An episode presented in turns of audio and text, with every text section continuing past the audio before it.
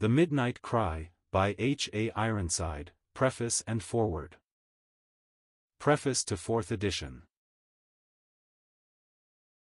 So rapid have been the changes, and so markedly has the way been prepared for the predicted end of the age, since this booklet was first published in 1914, that it has been thought wise to bring it more nearly up to date by adding considerable new matter and making a few revisions. None of the latter have in the slightest degree modified the views originally set forth, as every passing year has but convinced the writer of the certainty of the prophetic program as revealed in the Word of God and confirmed by the signs of the times. H. A. Ironside. June, 1928. Foreword. The day has passed when writers or preachers need to tender an apology for calling attention to the supremely important subject of the second advent of our Lord Jesus Christ. Only the willfully blind and culpably ignorant can fail to discern the signs of the times that so clearly indicate the approaching return of Him for whom saints in all ages since His ascension have earnestly yearned. It was once the fashion to scoffingly refer to premillennial teachers as visionary enthusiasts and rank pessimists, when they declared that the coming of the King, and not humanitarian agencies, would alone bring in the reign of peace on earth predicted by the angel host. But the pessimists are now on the other side. The frightful European convulsion has caused a wail to rise from thousands once given to lauding the achievements of civilization and the evolutionary progress of the race. The so-called Christian nations, whether Romanist, Greek or Protestant, have proven to be only veneered barbarians, and the conditions predicted to prevail immediately before the coming of the Son of Man are rapidly being developed. The seals of the roll taken by the Lamb have not yet been broken, but little discernment is needed to see that few changes will be necessary to prepare the world for the riders on the four horses and the shaking of all things terrestrial. Therefore the need of sounding out with all faithfulness, in the little time that remains, the awakening midnight cry. Behold, the bridegroom cometh. Go ye out to meet him. It is late, midnight is already past. The dark hours preceding the shining forth of the morning star are upon us. Lamps must be trimmed and provided with oil now, or it will shortly be too late to go in with him to the wedding. To rouse the sleepers is the object of this paper. May God speed the message and bless the present truth. It is late in the dispensation, so late that everything else pales into insignificance before the great blazing fact of all facts that the coming of the Lord draweth nigh. To all his own the cry rings out in power. Awake, thou that sleepest. The Lord Jesus spoke of ten virgins who went forth to meet the bridegroom. It depicted the early days of the Church's history, when love was warm and saints longed to behold his face once marred for them on Calvary's tree, now shining with a radiance brighter than the midday sun.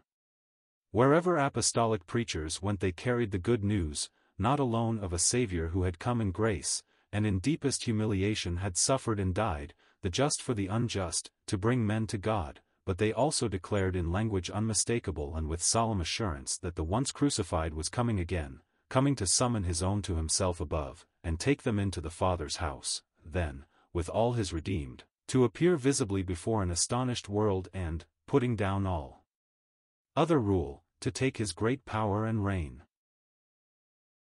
The Old Testament had predicted the sufferings and the following glory of him who was to be Israel's Messiah, and a Redeemer for the whole world.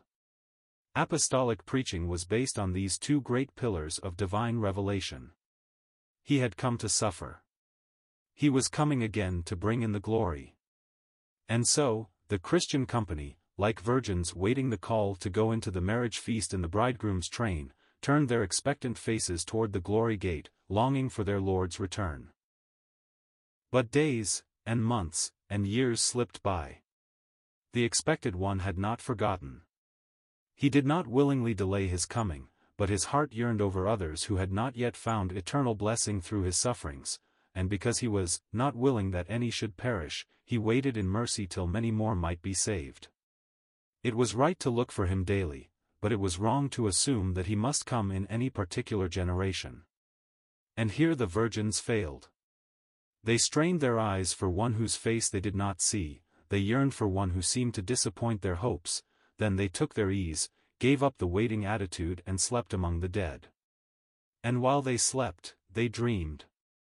The dreams were strange and wonderful, but far different from the reality their waking eyes had looked upon. The whole professing church seemed lulled to slumber as by the devil's opiates. And then it was they dreamed of a converted world, and of a millennium brought in by human agencies, which drove from the mind and heart the truth that earth's only hope was in the coming one. Fitful was the slumber at times, deep and heavy the sleep at others, as through the long night the professing church dreamed on. But at the mystic midnight hour a voice broke in upon the drowsing virgin company that roused them from their visionary deceptions, and startled them to preparation for the forgotten one they had gone out to meet. It was the cry, Behold, the bridegroom cometh. And loud it swells, and louder, waking every sleeping saint, yea, and arousing some who only have a name, and many more who have not even that. Today the loudest voice on earth is that of the announcer of the coming Christ. Everywhere the midnight cry is sounding out, bringing with it solemn responsibilities, and causing many hearts to fail with fear, while others are filled with joy. It has been heard in the cannon's roar and the rattling musketry fire on scores of battlefields. It sounds in the swelling tumult and wordy war of capital and labor. It cries aloud in Christendom's widespread apostasy, to turn from fables that suit itching ears unto the faith once for all delivered to the saints. It rings out in power in the great awakening among Christians in all lands, stirring them to Bible study and calling to preparation of heart and life in view of the bridegroom's coming. Israel too, unknowingly, are helping to shout the warning, yet joyful announcement, that the coming of the Lord draweth nigh. The fig tree of Judah, and all the trees of the Gentile nations, are putting forth their green boughs declaring that summer is nigh. It is in view of all this that I would solemnly challenge my reader, what will the Lord's personal coming mean to you? Do you know that one who is coming, or are you still a stranger to the long-promised deliverer of this groaning creation? His advent draws on apace, yet a very, very little while, and the coming one will come and shall not tarry. And you, how does such news as this affect you? If redeemed to God by the precious atoning blood, if saved in the Lord with an everlasting salvation, you may well leap for joy at the very thought of soon beholding your Saviour's face. But if still in your sins, still, in the gall of bitterness and the bond of iniquity, it is high time that you be awakened to the seriousness of your condition. For, whether you are ready to meet him or not, he is coming again, and his advent will mean fullness of blessing for his own, but unmitigated wrath for those who have trampled upon the offers of his grace. Reader, awake. Open your eyes, unstop your ears, arouse yourself while yet there remains a moment of mercy. The midnight cry rings loud and clear. Behold, the bridegroom cometh. Go ye out to meet him. But on every hand is also heard the voice of the scoffer and objector. The unfaithful servant shuts his eyes to the most manifest signs of the times, and cries, My Lord delayeth his coming. The unbelieving scorner asks ironically, Watchman, what of the night, and tarries not for the answer, the morning cometh, and also the night. The scornful cynic exclaims, Where is the promise of his coming? For since the fathers fell asleep all things continue as they were from the beginning of the creation. But he is wilfully and culpably ignorant of the solemn fact that all things do not continue as they were, for changes of vast import and momentous consequences are taking place, politically, religiously, and even physically, in the earth beneath and the heavens above. Even earnest Christians are not wanting who ask, hesitatingly perhaps, but none the less unbelievingly, what special reasons are there for expecting the Lord Jesus now, which have not always existed since he ascended to heaven. The apostolic band and believers in the earliest period were all looking for his return. Yet he came not, and long centuries have since elapsed. What evidence is there that now his advent is so nigh, and that there may not be as long a time yet to elapse ere he comes back than has already passed.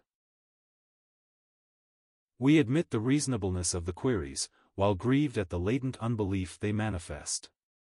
To answer them is the writer's present design, and in order to do so there are a large number of scriptures relating to the Jews, the Gentiles, and the Church of God, which it will be necessary to examine. To take them up in their inverse order may be most helpful at the present time, so we shall first of all inquire, what can be gleaned from the past history of, and present conditions prevailing in the Church of God that would indicate the soon closing up of the present age and the coming of the Lord Jesus Christ.